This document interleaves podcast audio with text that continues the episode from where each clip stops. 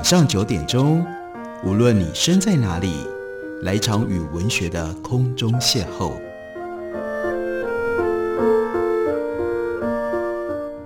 杨照谈书，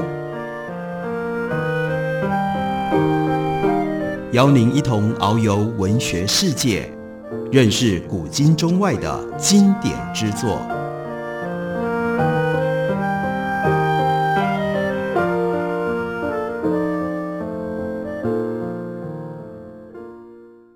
各位听众朋友，大家好，非常欢迎收听杨照谈书。本节目以台北广播电台 FM 九三点一，每个星期一到星期五晚上九点为大家播出。我是杨照，在今天的节目当中，要为大家介绍的是达悟族的作家夏曼蓝波安他最新的一本小说。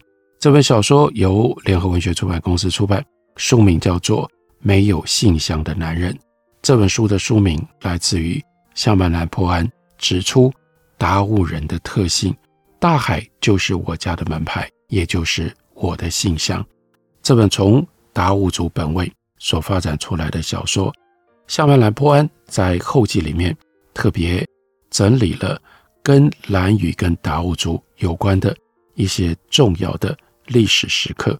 比如说，他就提到了一九八二年五月，兰屿核能废料储存厂的第一期工程竣工，五月十一日运送来了。两百八十八桶的核废料，揭开了蓝屿达悟民族永恒的梦魇。这也是一条不归路。问题意识的核心不在于蓝屿岛符合储存核废料的条件，就如同比基尼环礁岛也不符合核子试爆的场域，这是同样的问题。这根本就是人为营造的骗局。殖民者依其法行使文字的骗术。说蓝屿岛的自然环境以及岛民的性命都变成了殖民者的廉价物品，这才是问题的核心焦距。简而言之，地表星球上被称之为原住民族的，他们的一切所有都是廉价的，包括他们的性命。他就特别要凸显在小说当中要陈述、要探索的，因为原住民族没有创造文字。没有文字记载自身的身世，就只能够口述相传。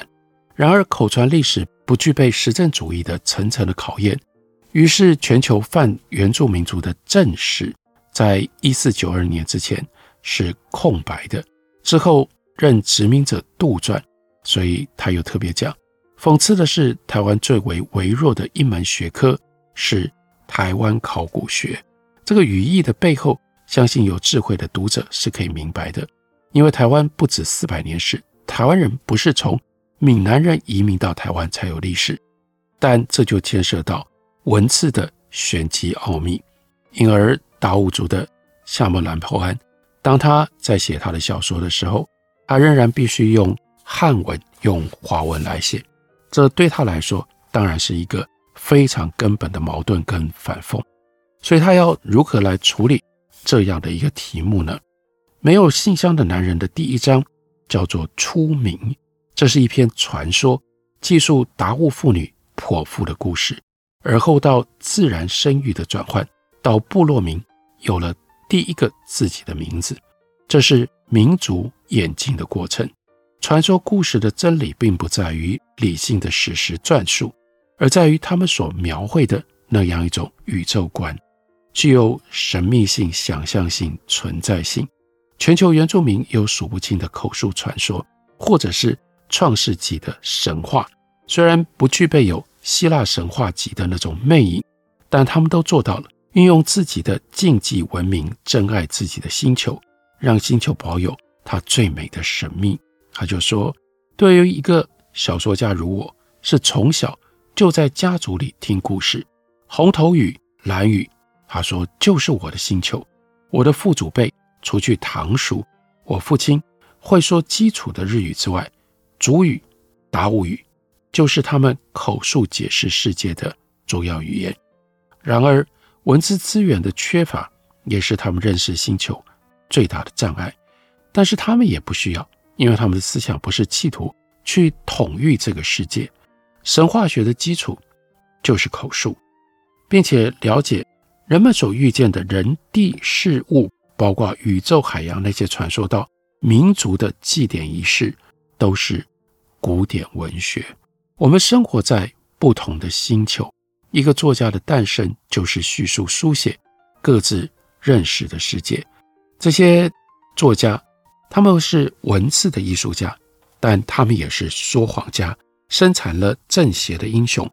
无论是虚构的，或者是实写的，或虚或实，川流交错。无论是城市丛林的市井巷弄，荒木草原上跌宕的游牧生活，寻鹿民族热带雨林的丛林生活，孤岛寡民的猎鱼生计等等，都是任何作家的舞台剧本。作家群组各自发挥，各自风雨，多样化所属的星球、城市或者是国度。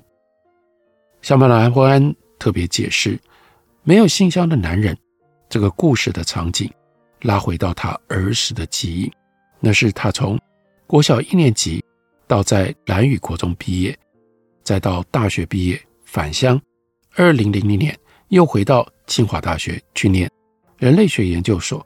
他说那些故事都已经在我的耳根深茧了，我被那些故事，被传说。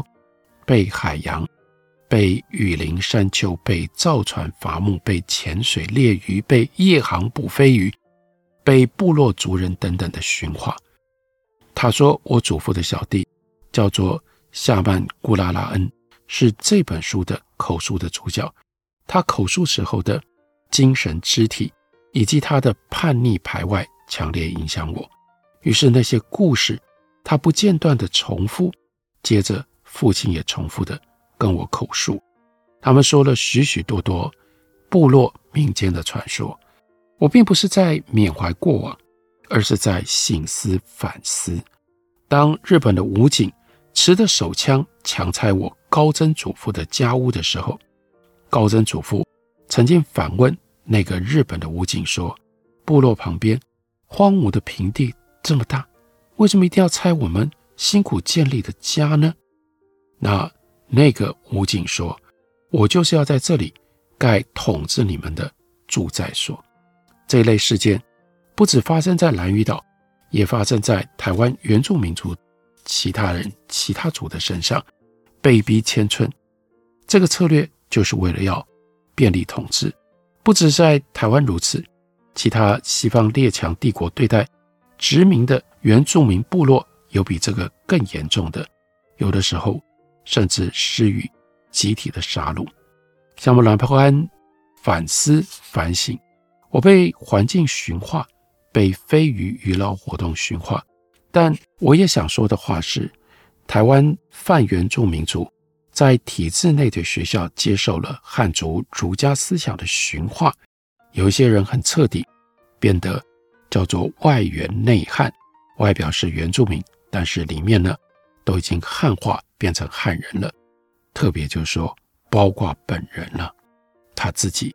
夏目南博安继续说，在我的世代，九年国民义务教育之前，一九七零年的国民小学，在我的小学开始被华语的知识系统教化同化，对我个人不是启蒙，因为我早已经理解我自己的民族的这一切和汉族无关系。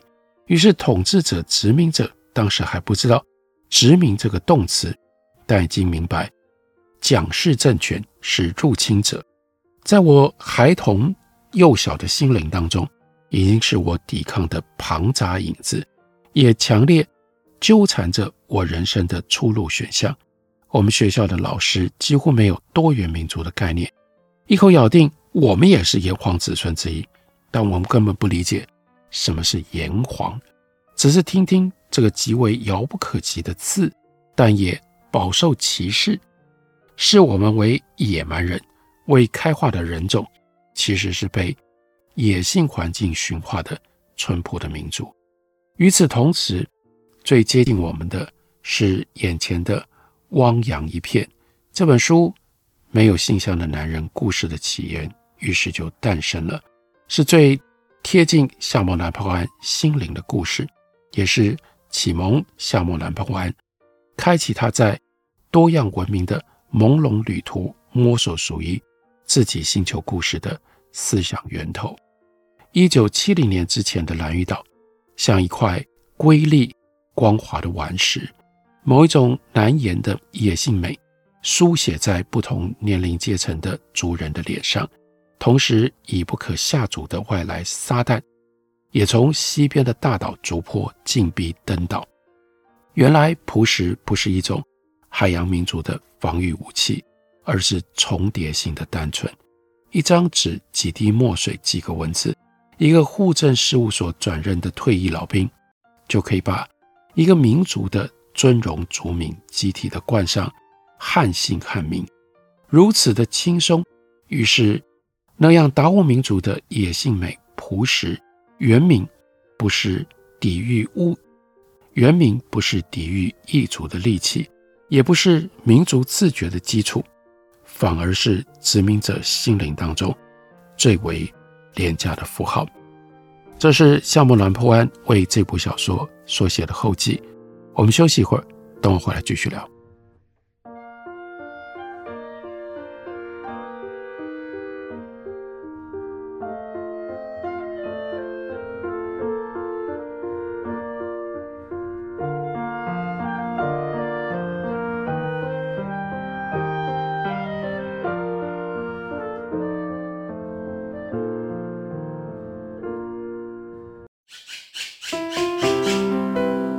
家好，我是刘克襄。亲近自己的城市，找回城市的温暖。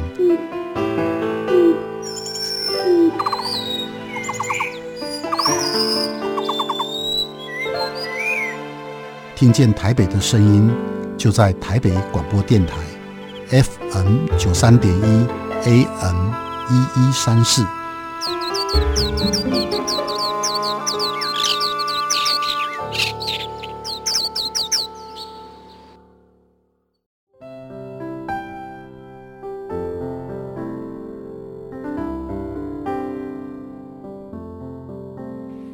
见台北的身影，拥有颗热情的心，有爱与梦想的电台，台北广播 FM 九三点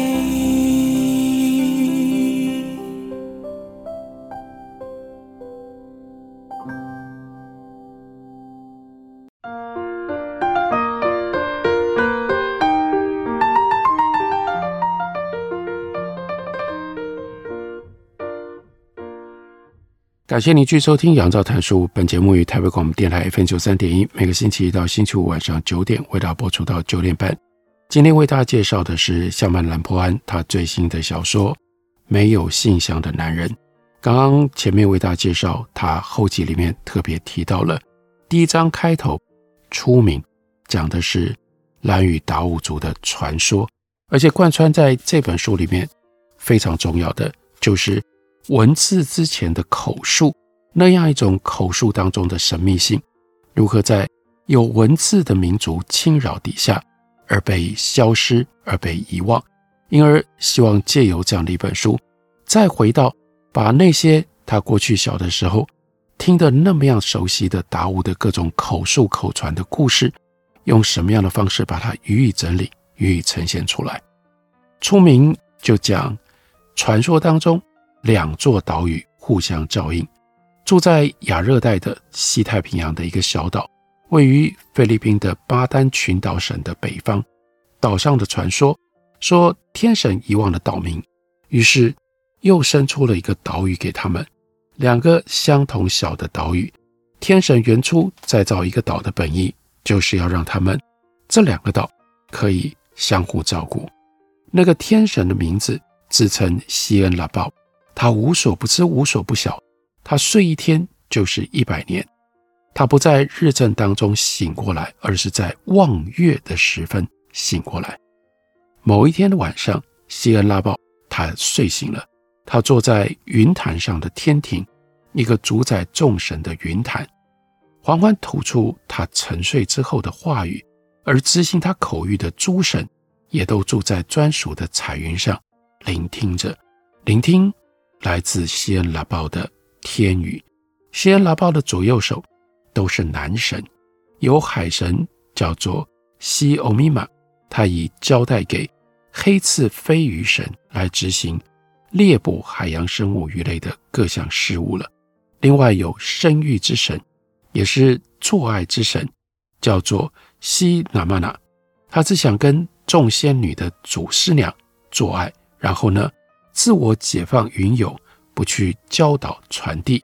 孕妇怀胎十月之后，自然分娩生育法。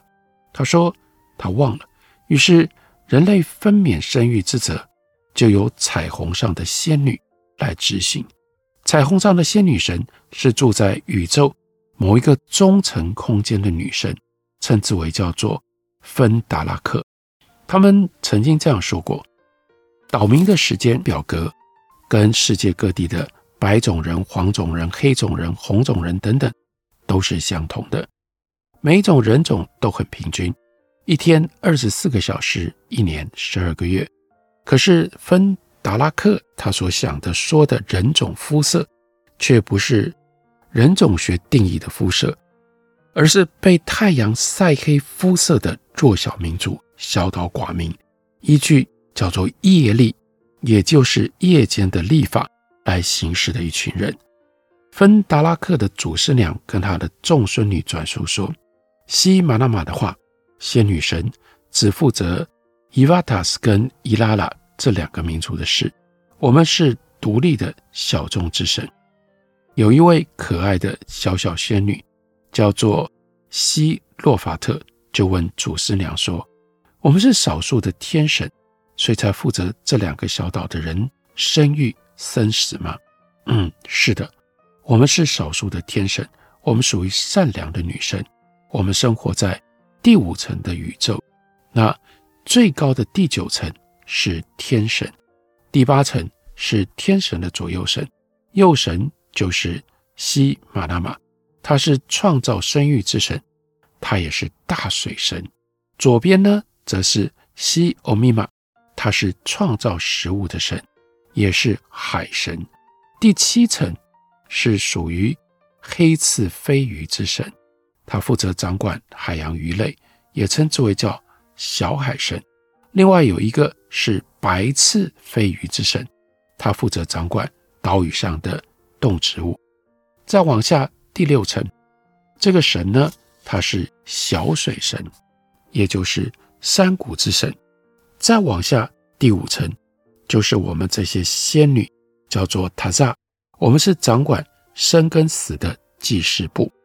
到第四层再往下，这是人类的先知，称之为叫做。西玛玛哈，海神就是透过西玛玛哈来托梦传授黑刺飞鱼的神话故事。再往下就到了第三层，那是西松 K，善者称驱魔者，恶者则就变成了下蛊者，像是凡间的巫师巫婆都属于西松 K。第二层叫做帕哈，那是。人类头顶上的灵魂，命运长短之魂。人类左肩的魂是精神魂，是游魂；右肩上的魂是身体魂，健康魂。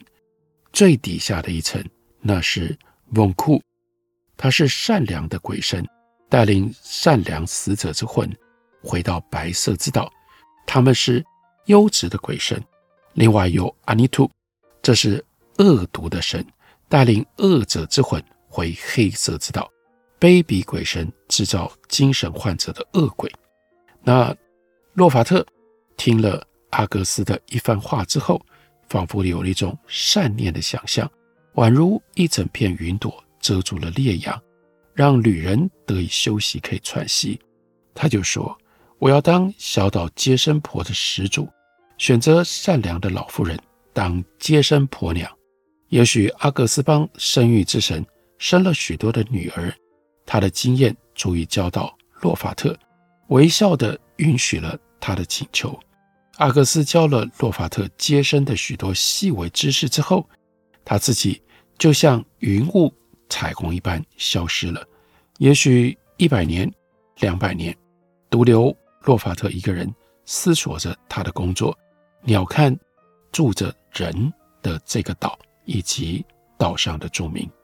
利马西克部落是人之岛上最古老的一个部落，坐落在岛屿的南边。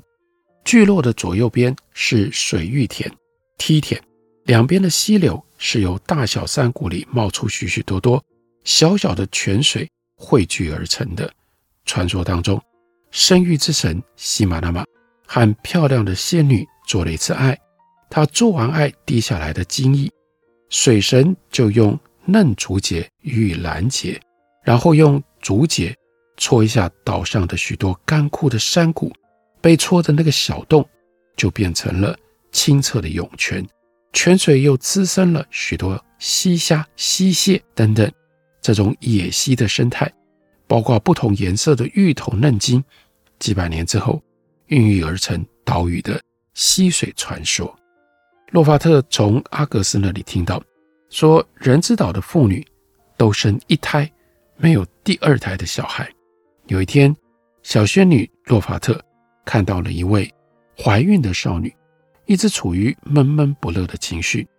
她认为小女孩担忧自己被父亲用竹片剖腹拿出婴孩之后，就是她十余年生命的结局。小型部落里的少女在没有怀孕之前，也如天上仙女般美丽可爱。小孕妇从怀孕开始，就天天梦想自己可以生出很多小孩，让部落的海滩可以听见天真无邪孩童们的欢乐声。这是他梦寐以求的。仙女洛法特感应了小女孩心中的愿望，阿格斯授权给她执行自然生育的法则。毕竟阿格斯和西那玛娜。每一次做完爱以后，也是沉睡一百年、两百年，而遗忘了他自己应该要做的工作。洛法特也在青春年华，她是一个仙女神，有怜悯之心。他的愿望就是可以帮小孕妇来完成梦想，让她可以自然生育，让利马西克部落形成有妇女、有姥姥、男女均衡的聚落。小女孩的肚子。随着海平线的日出日落，海洋潮汐的时间表逐渐显著了。他知道，他的出生是父亲用锐利的竹片解剖母亲的肚子，从子宫里取出他的小生命。那一个生，一个死，这样交替的生命仪式，部落里的少男少女都没有见过生母。这是一个没有妇女。没有母爱的社会小聚落，只有众多的寡欢的年轻的失去妻子的男人。这也就是为什么前面说到这个部落里面，每一个人都只生一胎，因为怀孕要生小孩的时候就要剖腹，剖腹了，那那个母亲同时也就去世了，没有机会可以生第二个。那在部落里，只要有女婴的出生。就变成他们这些男人细心照料的孩子，给他最好的、最鲜嫩的鱼吃。部落里怀孕的少妇饱受宠爱，备受礼遇，虽然幸福，却也很短暂。他的苦恼随着肚子渐渐的微凸，担忧之魂如潮起潮落的循环，越来越沉重了。分娩的那一天，也是他跟小情人诀别的。潮汐时辰，这是很感人、很有趣的一个故事。我们的确没有在其他的神话里面听过类似这样的故事。人原来只能够剖腹，不懂得如何自然生育，要靠这样一个仙女神的协助，让达悟族脱胎换骨，变成了可以有女人、有母亲，可以延续下去，有很多小孩在沙滩上。欢乐大叫、欢乐游戏的一个乐土，这就是夏曼兰波安他没有性向的男人小说的开头，也让我们大概就知道为什么他要特别提口述跟文字之间的差异。非常有意思的一部小说，介绍给大家，推荐给大家。感谢你的收听，明天同一时间我们再会。